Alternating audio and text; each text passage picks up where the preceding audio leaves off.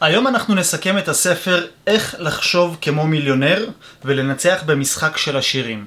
אבל רגע לפני שאנחנו מתחילים חברים, הכותרת עצמה מעוררת שאלות. מה זאת אומרת לחשוב כמו מיליונרים? למה? למיליונרים יש חשיבה מסוימת? למיליונרים יש הרגלים מסוימים שיצרו להם את העושר? אז כן חברים, אני היום רוצה לגלות לכם את כל מה שהסופרים האלה החביאו בין השורות של הספר הזה, ותאמינו לי חברים, אתם הולכים לקבל את השוק של החיים שלכם, כי מה שתשמעו כאן לא תשמעו בשום מקום אחר. כל האמת, אחרי הפתיח. יאללה, מתחילים.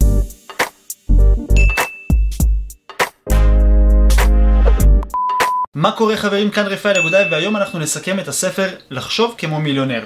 אני חייב להתחיל ולהגיד לכם שבהתחלה אני נכנסתי מאוד סקפטי לספר הזה ולפני שקניתי אותו אני קראתי אותו ב...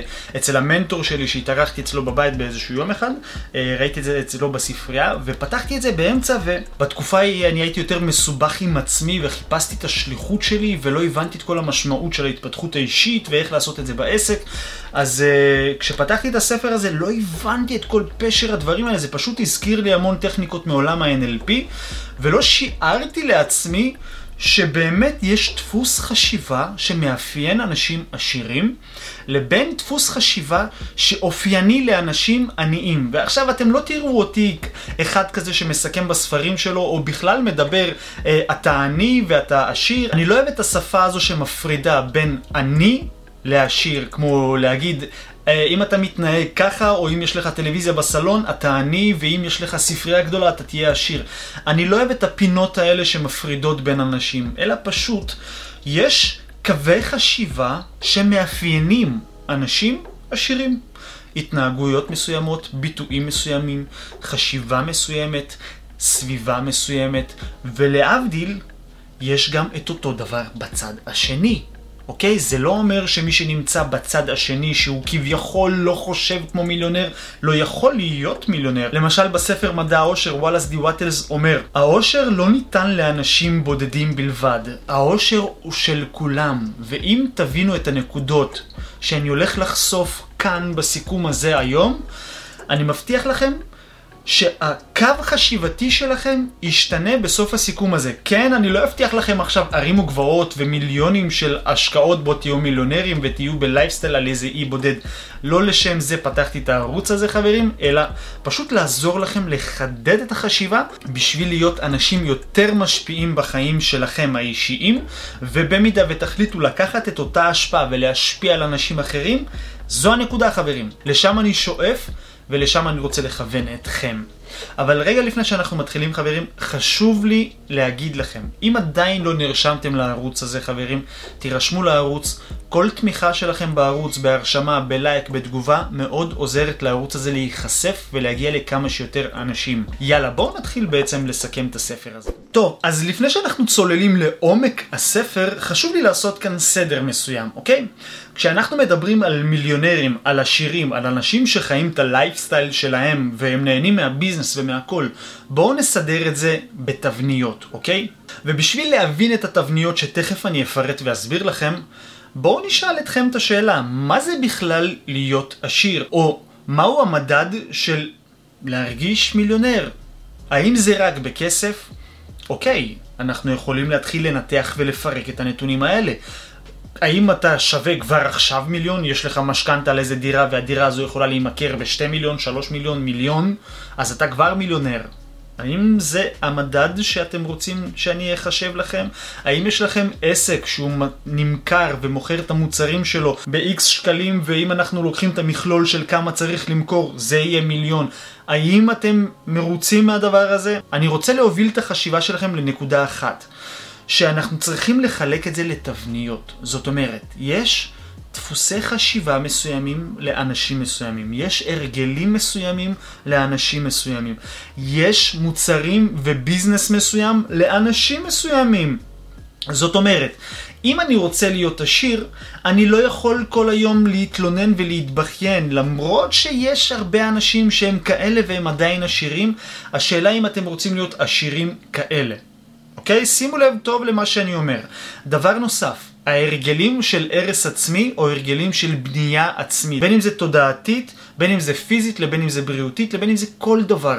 איפה אתם רוצים להיות? באלה שבהרס העצמי לבין אלה שבבנייה העצמית המתמדת.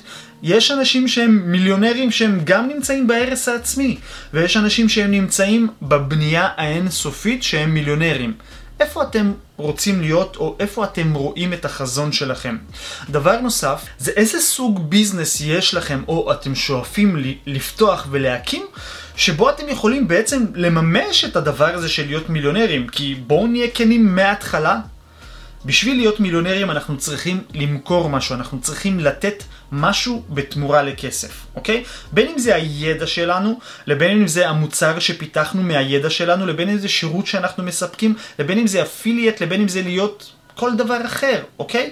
אנחנו צריכים למכור משהו ולקבל תמורה כסף, אוקיי?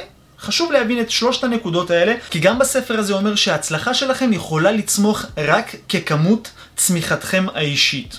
אוקיי? בואו נסתכל על זה בצורה הבאה. יום אחד שלמדתי קבלה אצל הרב יובל כהן אשרוב, אז הוא אומר, כלי השפע הוא בעצם כלי, וככל שנגדיל את הכלי שלנו, השפע שנוכל להכיל בכלי הזה יהיה יותר גדול. והוא הביא שם דוגמה מאוד מעניינת. הוא אמר שתנסו לדמיין כוס חד פעמית של 100 מיל, 200 מיל, ובו אתם מכוונים לברז שהוא כיבוי אש, לזרנוק שהוא כיבוי אש. עכשיו מישהו עם הזרנוק של הכיבוי אש רוצה להעביר לכם את כל השפע, וכביכול כל הנוזלים שזה המים הם השפע, ואתם עם כוס מנסים לתפוס את כל השפע הזה. תנסו לדמיין מה יקרה לכם, לכוס ולכל השפע שזה המים, בזמן שתנסו לתפוס את זה ככה מתוך זרנוק. הרי לא תצליחו להתרכז ובאמת למלא את הכוס, כי זרנוק זה זרם מים חזק, אז מה שקורה בעצם שאתם מפספסים. עכשיו, אתם יכולים לעצור קצת את הברז ואז תעצרו קצת את השפע שלכם, או שאתם פשוט יכולים להתמקד בלפתח את כלי השפע שלכם ולקחת דלי, לקחת גיגית. נכון? תסתכלו על זה באופן הגיוני יותר. אז נשאלת השאלה כאן, מה אנחנו צריכים לעשות כדי להגדיל את כלי השפע שלנו. ובספר הוא גם נוגע ברזולוציות האלה. כמובן שהוא לא מדבר על אופן של רוחני וקבלה, אבל הוא מדבר על רוחניות מעשית בתחום שלהם בספר הזה. אז בואו נצלול לשורה הבאה. אז השורה הבאה בעצם מדברת על אמונה עצמית, הערכה עצמית וביטחון אישי. אוקיי? למה אני מתכוון? הוא אומר שגם אם אתם מרוויחים סכומים גדולים מאוד, ואתם עושים את כל הפעולות הנדרשות כדי להרוויח כסף, והאמונה האישית שלכם שאתם לא ראויים להחזיק בכסף הזה, מהדהדת בכם ועושה צללים וואקומים בתוך תוככם, תדעו שאתם לא תחזיקו את הכסף הזה לטווח הארוך, וגם אם תרוויחו אותו, הוא ילך לכם מבין הידיים, לא כי אתם לא טובים, אלא כי פשוט האמונה שלכם והמצב הנוכחי לא מסתנכרנים. יש איזשהו חוסר סינכרון. ועוד פעם, אם נחזור לקבלה, קוראים לזה שבירת הכלים. אוקיי? שבירת הכלים שלקחתם משהו שהכלי שלכם לא יכול להכיל, אז הוא הולך לאנשים שכן יכולים להכיל. ויש איזושהי נקודה מאוד מעניינת בספר הזה, שהוא אומר ככה, תראו, זה, זה הדבר הכי נכון להגיד. אתם צריכים להבין שאתם יוצרים את האושר שלכם, ובמקביל אתם יוצרים את אי האושר שלכם. שימו לב, האושר שלכם, אי האושר שלכם. האושר שלכם, תחשבו טוב, תעשו פעולות, תדאגו לעצמכם, תמכרו מוצרים ישרים ותהיו אנשים שמקדמים חיים, לבין אל תעשו כלום. שימו לב, המשוואה היא פשוטה. המשוואה היא פשוטה. איפה אתם רואים את עצמכם שאתם נמצאים? כמו שאמרתי לכם, אני הולך להביא לכם את הספר הזה בשפה הכי פשוטה, כך שכל אחד יבין עד סוף הסיכום הזה מה באמת צריך לעשות. עכשיו, עוד פעם, אני לא מבטיח הרים וגבעות ולא תהיו מיליונרים עד סוף הסיכום הזה, אבל קו החשיבה שלכם ישתנה לגבי אושר ואיך כל אחד יכול כבר עכשיו להתחיל לחשוב בצורה כמו שהמיליונרים חושבים, או האנשים הכי עשירים בעולם חושבים. אז מה הספר מגלה לנו בהמשך? בואו נמשיך. יש איזושהי שורה כאן שאני זוכר שגם הייתי אצל המנטור שלי בבית, זוכרים שסיפרתי לכם בהתחלה שקראתי את הספר הזה לראשונה כמה דפים בזמן שהתארחתי אצל המנטור שלי בבית? אז הייתה איזושהי שורה שתפסה לי את העין עוד מאז, זה היה כמעט לפני ארבע שנים. וכשקראתי את הספר הזה בבית שלי, אחרי שכבר רכשתי את הספר הזה והתחלתי לקרוא כדי לסכם אותו, אה, יש איזשהו משהו שממש ממש תפס לי את העין והוא הרגיז אותי קצת בהתחלה כי זה נגע לי בנקודות רגישות בגוף, כי זה הזכיר לי קצת את עצמי כשאני לא רוצה לעשות משהו. שאלתי את עצמי מיד אחרי השורות האלה, איך אני יכול לשפר את המצב הזה שזה באמת עקב אכילס שלי. אוקיי? אז uh, השורה הזו הולכת ככה. העשירים מתחייבים להיות עשירים, העניים רק רוצים להיות עשירים. בואו נחזור לזה שוב. העשירים מתחייבים להיות עשירים, העניים רק רוצים להיות עשירים. עכשיו, תראו כמה חוכמה יש במשפט אחד. מי שמתחייב לייעוד שלו, לשליחות שלו, למטרות שלו, ליעדים שלו, לחזון שלו, הוא בן אדם עשיר. למרות שיכול להיות שעכשיו, בזמן הזה, אין לו עדיין את כל הכסף שהוא שואף להכניס, אבל זה שהוא מתחייב להיות עשיר, הוא כבר עשיר. ולהבדיל, שימו לב, האנשים העניים הם אותם האנשים שרק חולמים להיות עשירים. שימו לב, הם רק חולמים על זה, הם לא באמת עושים פעולות, הם לא באמת מתחייבים לתהליך, גם אם זה מצריך מהם להשקיע כספים, גם אם זה מצריך מהם לקום יותר מוקדם, ללכת לישון יותר מאוחר, גם אם זה מצריך מהם לתת אקסטרה טיים כדי לבנות את העסק שלהם. שימו לב, האנשים העניים רק רוצים להיות עשירים. רק רוצים. זאת אומרת, הם יכולים לדבר עם אנשים אחרים מבחוץ ולהגיד, היי, כן, יש לי חלום, יש לי זה, יש לי זה, אבל בפועל לא לעשות את מה שהם נועדו לעשות. מכירים את האנשים שמתרצים כל הזמן את מתי להתחיל לקדם את העסק, או מתי להתחיל ללמוד בכלל משהו שיקדם אותי באופן אישי, או כמו NLP, coaching, או לקנות ספר בכלל. יש המון אנשים שתקועים במקום הזה. שהם קמים כל יום בבאס על העבודה שלהם, אבל הם כל פעם אומרים לעצמם יום אחר, מחר, מחר, מחר, מחר, כל הדחיינות הזו לא מובילה לשום מקום, וכמו שכבר אמרנו מקודם, הקו החשיבתי של האנשים שיוצרים את העושר שלהם הוא כזה, עשייה, הקו יצירתי של האנשים שלא יוצרים את העושר שלהם זה אי עשייה, נקודה. אין כאן יותר מדי מה להוסיף בהקשר הזה, אז בואו נעבור הלאה. אז תראו, מעכשיו מתחיל כל הקאץ' בספר הזה. בואו נדבר על שלוש רמות של הרצון להיות עשירים. אז הרמה הראשונה אומרת את זה, אני רוצה להיות עשיר, אוקיי? מה הם עושים אותם האנשים שאומרים אני רוצה להיות עשיר? אותם האנשים אומרים בעצם, אם זה ייפול לידי, אז אני אשמח לקבל את זה, אוקיי? ולאותם אנשים בספר הם אומרים, רק רצון זה דבר חסר תועלת. בואו נעבור לרמה מספר 2. רמה מספר 2 אומרת, אני בוחר להיות עשיר. וכאן, בספר הם אומרים, בחירה זה דבר מאוד חזק, ואנרגיה של בחירה יותר חזקה מאנרגיה של רצון. שימו לב מה אמרתי כאן, אנרגיה של בחירה יותר חזקה מאנרגיה של רצון. ובואו נעבור עכשיו לרמה מספר 3 של אותם אנשים שרוצים להיות עשירים, וזה הולך ככה. אותם האנשים אומרים, אני מתחייב להיות עשיר. ועכשיו, מה זה אומר בעצם מתחייב? זה שהם אומרים שהם מתחייבים, זה אומר להתמסר לתהליך ללא פשרות ללכת אחורה. גם אם זה כרוך בנפילה, גם אם זה כרוך בהשקעה, גם אם זה כרוך בזמן מעבר לזמן שיש לי שאני נותן ומשקיע, אני אעשה את זה. כי אני משקיע את זה, אני מתמסר לתהליך, אני מוכן ללמוד, מוכן להיכשל, מוכן הכל, העיקר שזה יצא לפועל. טוב חברים, עכשיו אנחנו עוברים לקטע מאוד מעניין. אספתי לכם קרוב ל-18 רעיונות שזה בעצם mindset של מיליונרים. זוכרים מה הכותרת של הספר הזה? לחשוב כמו מיליונרים? אז כמו שאמרנו בהתחלה, עד עכשיו דיברנו על דפוסי חשיבה ואיך מתנהגים אנשים עשירים. עכשיו אני רוצה להביא לכם כל מה שכתוב בספר הזה על mindset של אנשים מיליונרים. בעצם מה רץ להם בראש, איך הם בונים את הסביבה שלהם ואיך הם מתייחסים לעצמם ובאופן אישי לעצמם מבחינה עסקית, אוקיי? אז בואו נתחיל וזה הולך ככה. הם אומרים ש...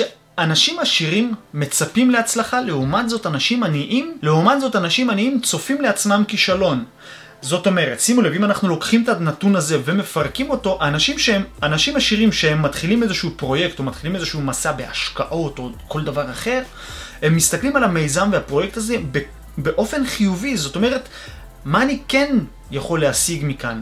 ולא רק אוי אני אכשל, אוי אני מפחד על הכסף ששמתי, אוי אוי אוי יעקצו אותי, אוי אני אפול.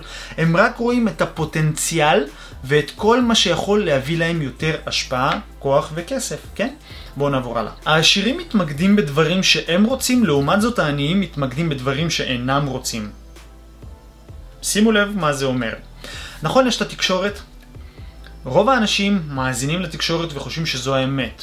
אנשים שהם עשירים, בואו נקרא לזה ככה, הם יודעים מה הם רוצים, הם מאזינים וצופים רק במה שהם רוצים. לעומת זאת, האנשים שלא יודעים מה השליחות שלהם, מה המטרה שלהם, הם עושים כל מה שאומרים להם בדעות ותפיסות ואמונות ומה שהסביבה קובעת להם, או מה שהתרבות והחינוך מגדירה להם כנכון. לעומת זאת, אנשים שממש יודעים ומבינים מה הם רוצים לעשות, שכאן בספר הם מוגדרים כאנשים עשירים, הם יודעים שהם צריכים לשמור על ה mind שלהם באזור מאוד שפוי, ולכן הם מוציאים את עצמם מהמשחק הזה שבו נמצאים כל האנשים, והם שולטים בתודעה שלהם. אוקיי? בואו נעבור הלאה. המשפט הזה אומר בעצם את הדבר הזה. העשירים מתמקדים בתגמול, והעניים מתמקדים בסיכונים. מה זה אומר בפועל? העשירים מתמקדים בתגמולים. זאת אומרת, כל פרויקט שהם מנסים להקים ולפתוח, הם חושבים, אוקיי, זה יכניס לפה כסף לטווח הארוך ולא יביא לי את הבום במכה, אוקיי? גם דונלד טראמפ מדבר על זה המון בספרים שלו, איך להתעשר, או בספר עם רוברט קיוסקי, מגע הזהב. הם מדברים על הדבר הזה שהעשירים חיים על תזרימים מכל מיני חברות ופרויקטים שהם מקימים. לעומת זאת, האנשים העניים מתמקדים בסיכונים. אני לא אעשה את זה כי יכול להיות שאני אפסיד את הכסף הזה. אני לא אלך ללמוד את זה כי אין לי מה לעשות עם זה. אני לא אשקיע בזה כי יכול להיות שיעקצו אותי. כל התפיסות האלה זה מאפיין אנשים שלא מוכנים להתחייב לתהליך. אני מניח שאתם מבינים את כל הכיוון לאן אני מנסה לקחת את החשיבה שלכם וליצור לכם כאן שני עולמות ושני דפוסי חשיבה. השאלה היא איפה אתם נמצאים. בואו נעבור הלאה. המשפט הבא בעצם אומר דבר אחד, והדבר הזה נתקלתי בו המון עם האנשים שאומרים, אני רוצה ללמוד עוד קורס, אני רוצה לקרוא עוד ספר, ואז לחשוב אם אני בכלל אתחיל ליישם, אני רוצה ללכת לייעוץ נוסף, או ללמוד תואר, כן? בשביל להכניס לארגז כלים שלי עוד הכשרה, עוד מיומנות, ופשוט הם רוצים לבלוע את כל ההכשרות שיש. ושימו לב מה הם אומרים כאן. העשירים מתחילים תמיד בפעולה. גם אם הם לא יודעים מה צריך לעשות, הם תמיד מתחילים, כי תמיד אפשר לשכור מישהו שיעשה את אותה פעולה אחרי זה, כן? לעומת זאת, העניים תמיד רוצים ללמוד עוד, כי הם לא בטוחים בעצמם. אבל כל הקטע כאן, מי שרוצה להיות מיליונר, חייב להבין שהתפיסה של קבוצה שבונה את המיליון הזה, קבוצה שבונה את המותג סביבך, קבוצה שמתפעלת אותו, אוקיי? קבוצה של אנשים שעובדים תחתיך או כל רעיון אחר, רק תבינו את הרעיון הזה. למשל ג'ף בזוס, הבן אדם הכי עשיר בעולם.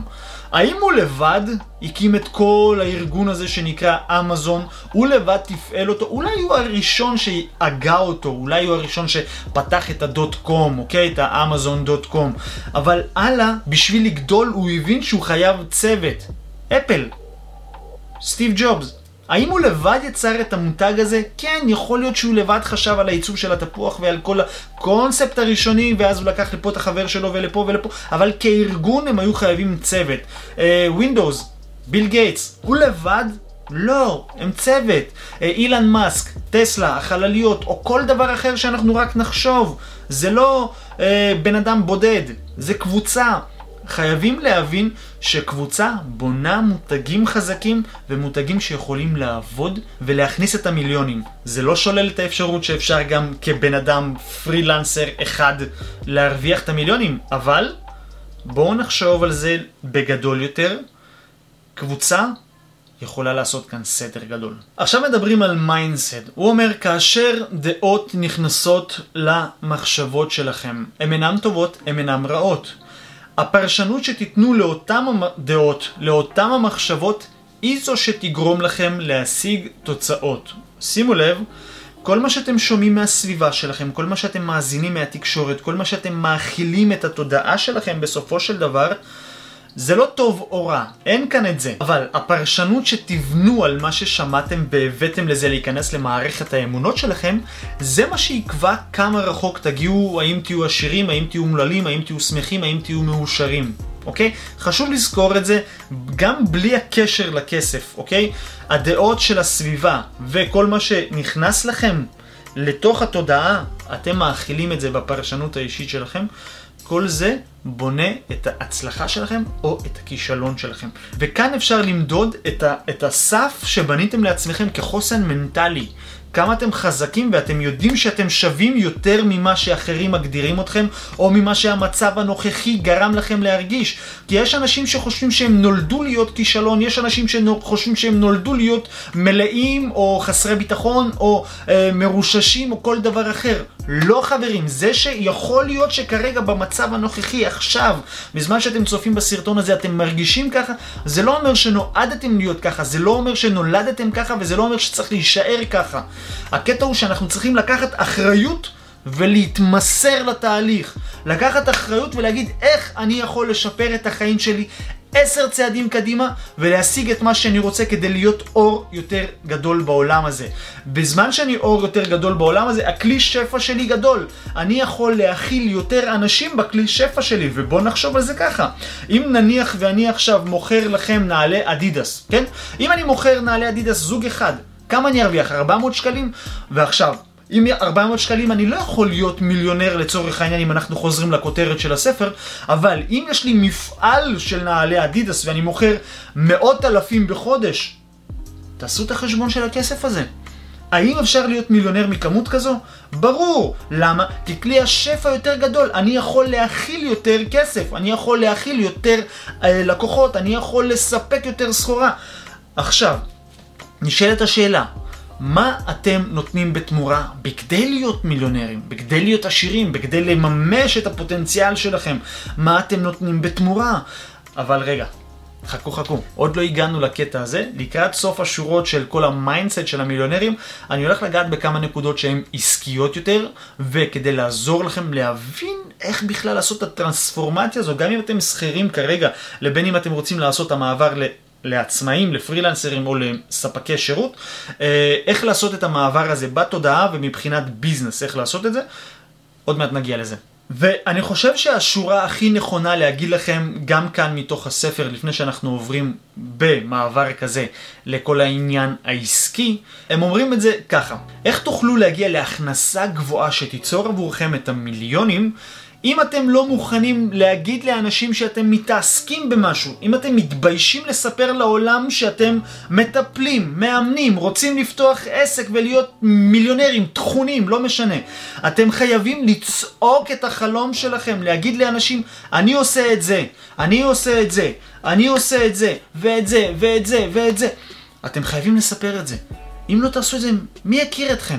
אני זוכר שאני חיפשתי את עצמי בכל המסע של ההתפתחות האישית שלי, האזנתי בהתחלה לאלון גל. לא מתוך חיבה מסוימת, אלא פשוט תודעתית הוא הראשון שנחשפתי אליו, כי הוא היה בערוץ 22 אה, אז.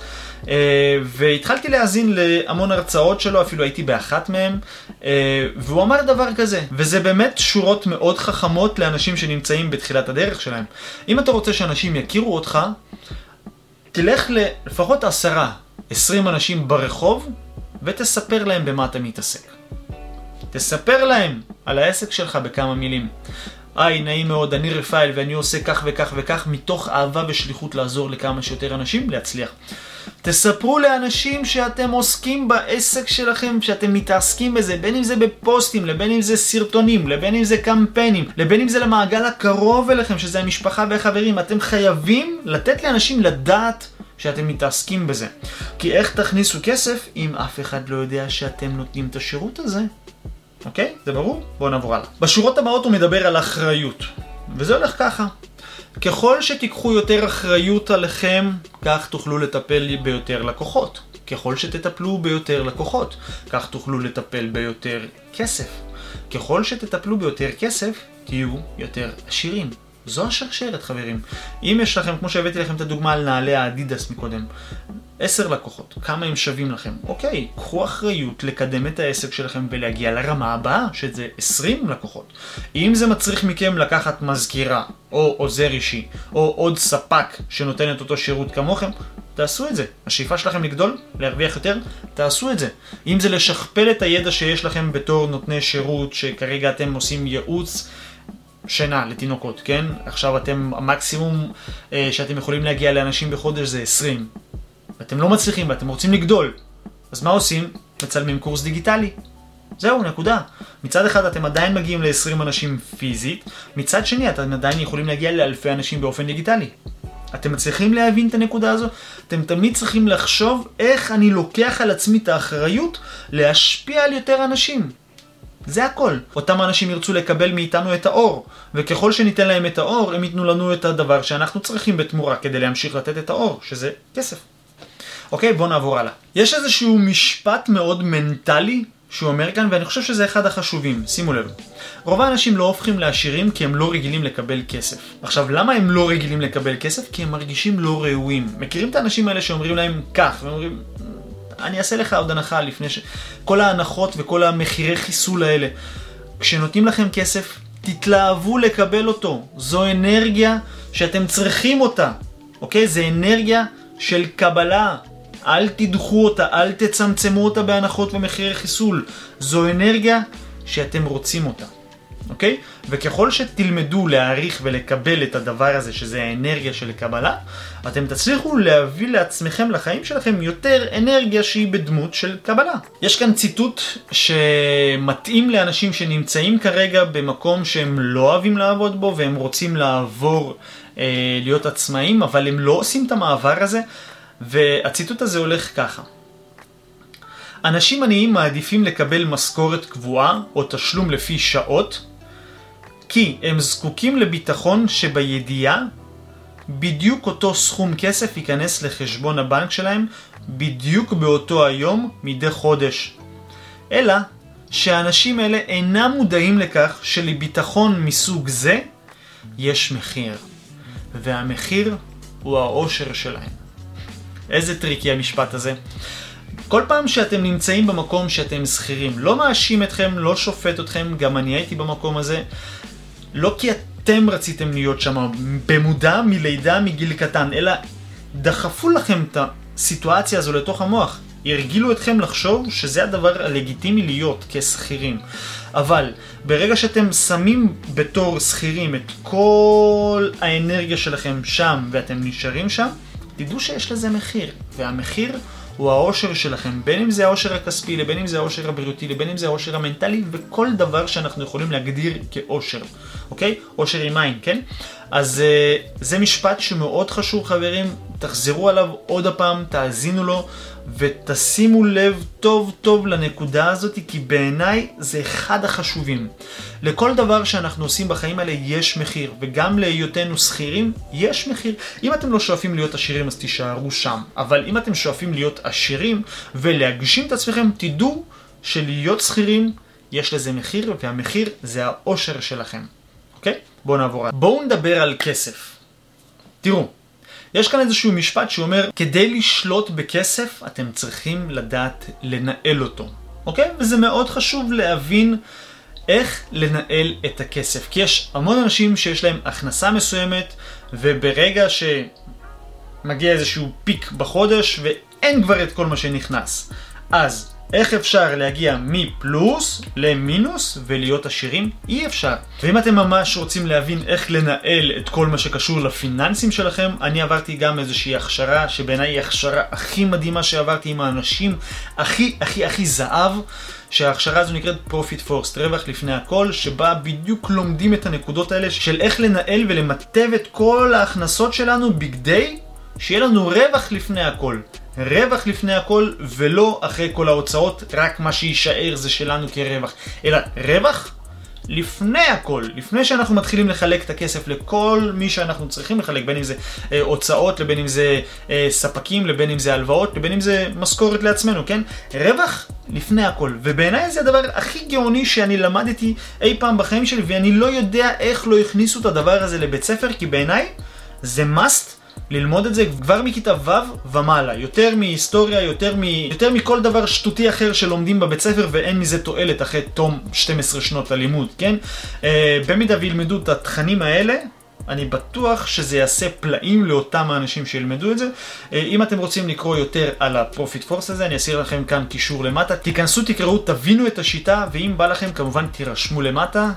ובואו נמשיך הלאה. אז בואו נדבר business חברים. תראו, כבר אמרנו מקודם שבשביל להיות עשירים או מיליונרים, או לחיות את ה lifestyle business שלנו, אנחנו חייבים להבין שאנחנו צריכים לתת משהו בתמורה. זה כמו שאני עכשיו אכתוב את הספר הזה, אוקיי? ואני אמכור אותו. ואז אני אעשה את זה גם קורס, ואני אמכור את הקורס הזה, ואז אני אעשה הרצאות, ואני גם אמכור את ההרצאות האלה, על אותו נושא. אותו בן אדם שכתב את זה, T. ארב הקר, אוקיי? אותו בן אדם לקח רעיונות, לקח את השיעור חיים שלו, והוא כתב אותו על ספר. הוא לקח, בנה מזה הרצאה, הוא לקח, עשה מזה קורס דיגיטלי או קורס פרונטלי והוא מוכר את זה. ואם הוא עשה את זה, אני מאמין שגם אתם, כל אחד מכם יכול לעשות את זה. כי לכל אחד מאיתנו יש כישרון אה, ותחביב מסוים שהוא מאוד אוהב לעשות בשעות הפנאי שלו. ומה אם אני אגיד לכם שכל אחד יכול לקחת את אותו כישרון, אותה מיומנות ואותו תחביב ולהרוויח על זה כסף. מה אם אני אגיד לכם שזה אפשרי? ובעידן של היום זה אפשרי לעשות את זה בצורה הכי פשוטה. כן, צריך ללמוד כמה דברים כדי לפתח את המיומנות הזו, בין אם זה כמו שאתם רואים שאני מצלם עכשיו סרטונים, כמו שאני מדבר בפניכם, או לנהל קהילה, או לעשות uh, כל מיני דברים שקשורים למדיה, להיות יוצר. אוקיי? אפשר לעשות את זה חברים. בשביל לעשות את זה אתם צריכים לקחת אחריות על החיים שלכם ולהגיד לעצמכם שאתם רוצים להשפיע על עצמכם ועל האחרים. אני רוצה, לספר, אני רוצה לספר לכם למה אני קודם כל אומר להשפיע על עצמכם. כי אני זוכר במסע שלי, כשאני התחלתי לחפש את עצמי ול, ולנסות להבין מה הייעוד שלי בחיים? בשביל מה נולדתי? אם מחר יקרה לי משהו ואני אמות, מה השארתי בעולם הזה? מה, מה, איך אנשים יזכרו אותי, או מה יקרה אחרי זה? והבנתי שאני רוצה לעשות יותר ממה שעשיתי. אז הייתי שכיר בכל מיני פרויקטים בתחום הבניין, וחשבתי, אוקיי, זה לא הייעוד שלי, זה לא השליחות שלי, זה לא משהו שאני רוצה להיות גם בגיל 40-50, זה לא התחום שאני רוצה להיות בו. אבל יש לי משפחה, יש לי ילדים, יש לי הכל, אני לא יכול לעזוב. ואני זוכר כשהלכתי למנטור שלי שדיברתי איתכם עליו בהתחלה, אה, מעניין ככה שגם לקראת סוף הסרטון אה, אני נזכר בכל מה שהוא אמר לי וזה קשור גם לכל מה שאמרנו. אז הוא אמר לי, רפאל, אתה לא יכול לרצות לעזור לאנשים לפני שאתה עוזר לעצמך. אז בזמנו לא הבנתי את זה. זה התנגד לכל מערכת האמונות שהייתה לי באותו זמן, ופשוט שללתי את המילים האלה, אבל להגיד לכם שהיום אחרי ארבע שנים, אותם מילים מהדהדות לי בראש, ואני כל פעם נזכר ואני אומר, fuck, אם הייתי מקשיב לו באותו זמן, יכול להיות שהייתי במקום אחר. אבל בדיעבד אני מאוד שמח שבזמנו לא הקשבתי לו ועשיתי את כל הארבע שנים האלה של ההתפתחות האישית שלי, כן? והגעתי למקום שאני נמצא היום ואני ממש שמח, אני עוזר לאנשים להגשים את עצמם, בין אם זה לבנות lifestyle business, לבין אם זה לצלם סרטוני תדמית לעסקים, ואני עושה מלא מלא מלא פרויקטים ממה שאני אוהב באמת. אז למה אני אומר לכם את זה? כי קודם כל אנחנו חייבים לדאוג לעצמנו, כי ככל שנדאג לעצמנו אנחנו נרחיב את כלי השפע שלנו, ואז מתי שהוא יהיה גדול אנחנו פשוט נוכל להעיר אנשים אחרים. והדוגמה הכי פשוטה לזה, תחשבו על זה נר, לצורך העניין. אם אני עם הנר שלי מיד אתן ל-100 נרות, מה יקרה בעצם? הנר שלי יתכבה, נכון? האם אני אצליח להאיר עוד נרות בזמן שהנר שלי כבוי? לא. אבל אם אני אקח את הנר הזה ואני אדאג לטפח אותו ולעבות אותו ושהוא יהיה יותר גדול ואז אני אתן לנר אחד ואז לעוד נר ואז לעוד נר ואז לעוד נר ואז לעוד נר וככה אני אבנה משהו מאוד עצום עם האור שאני חילקתי מתוך הנר שלי. אתם מבינים? קודם כל אתם צריכים לדאוג לעצמכם, לא מהמקום של האגואיזם, אני, אני לפני כולם, לא מהמקום הזה, אלא מהמקום של אני. כי מתי שאני אהיה גדול, מתי שאני אהיה חזק, אני אוכל להכיל כל אחד, ולא לתת לכם מתוך ריצוי, אוקיי? לא לתת לכם מתוך המקום של אני רוצה להיראות אה, שאני נותן כי ככה אמרו נתינה ונתינה ונתינה. לא.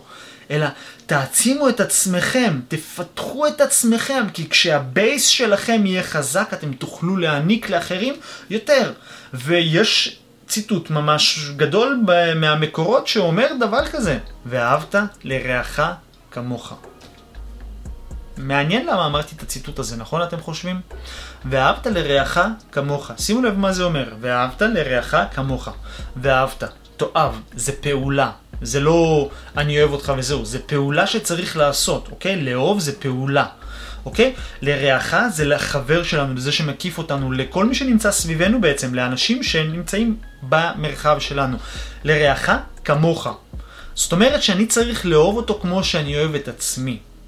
אוקיי? אבל בשביל באמת לאהוב אותו, אני צריך לאהוב את עצמי קודם כל. כי אני לא אוכל לאהוב אותו במידה מסוימת אם אני לא אוהב את עצמי. איך אני יכול לאהוב אותו ברמה של 10 אם אני אוהב את עצמי ברמה של 2? אז כל ה-8% האלה כביכול, זה נמצא, ואני נותן לו את זה מתוך מקום שאין לי לתת לו. אז קודם כל אני צריך לאהוב את עצמי, כמוך, ואז לרעך. אוקיי? חשוב שנבין את הנקודה הזאת. עוד פעם, אני לא נכנס למקום הזה ואני אומר לכם תהיו אגואיסטים, אלא ממקום של תשקיעו בעצמכם. יש לכם חזון ושאיפה להשפיע ולהיות כאלה שמוכרים בעולם עם הלייפסטייל ביזנס שלכם, או עם ה... לפתוח את התחביב שלכם ולהכניס ממנו כסף, או כל דבר אחר, בין אם זה להיות מטפלים, מאמנים, מרצים, או כל דבר אחר שרק יכול להשפיע על אחרים. תבינו שאתם צריכים להיות קודם כל ממש יציבים. בראש שלכם, בפיזיות שלכם. כל המכלול הזה ייצור את מה שאתם רוצים להשיג. אז יש כאן איזשהו ציטוט מאוד חשוב, ויכול להיות שהוא אפילו יסכם את כל הספר הזה, והוא הולך ככה. זכרו, כסף הוא אנרגיה.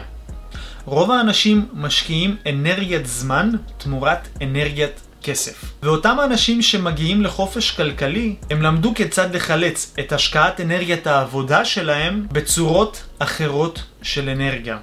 זאת אומרת, האנשים שהפכו להיות עשירים, הם כבר לא משקיעים את הזמן שלהם בתמורה לכסף.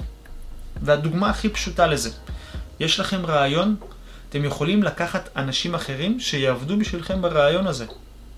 אתם רק יכולים להיות בעלי הרעיון. זהו. זה הדוגמה הכי פשוטה לזה. ואותי מסקרן רק דבר אחד, אחרי כל הסיכום המטורף הזה שהיה לנו כאן. חברים, מה הפקתם מהסיכום הזה?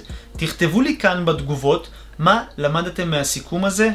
זה מאוד מסקרן אותי ואתם יודעים שאני תמיד אוהב להגיב לכם ולפתח שיחה סביב הנושא הזה. ודבר נוסף שאני רוצה לספר לכם, חברים, בזמן הקרוב אני עומד לצאת עם כמה דברים מאוד חדשים, כמו הפודקאסט שלנו, של מועדון סיכומי הספרים, ועם מסלול הכשרה שאני קורא לו lifestyle business. איך לבנות עסק שהוא lifestyle business מהכישרון שלך. מהכישרון של כל אחד ואחד מכם. אם הדבר הזה מעניין אתכם, תכתבו לי כאן בתגובות lifestyle business ואני אפנה אליכם ואצור איתכם קשר. יש לי כמה שאלות לשאול אתכם כדי לדייק את זה. מאוד מסקרן אותי לדעת האם אתם נמצאים במקום שבו אתם מרגישים שאתם בשלים לבנות מהרעיונות שלכם, מהכישרונות שלכם ומהמיומנויות שלכם עסק שיכניס לכם כסף. אז יאללה חברים, אני מחכה לתגובות שלכם ואנחנו נתראה בפרק הבא. ביי ביי.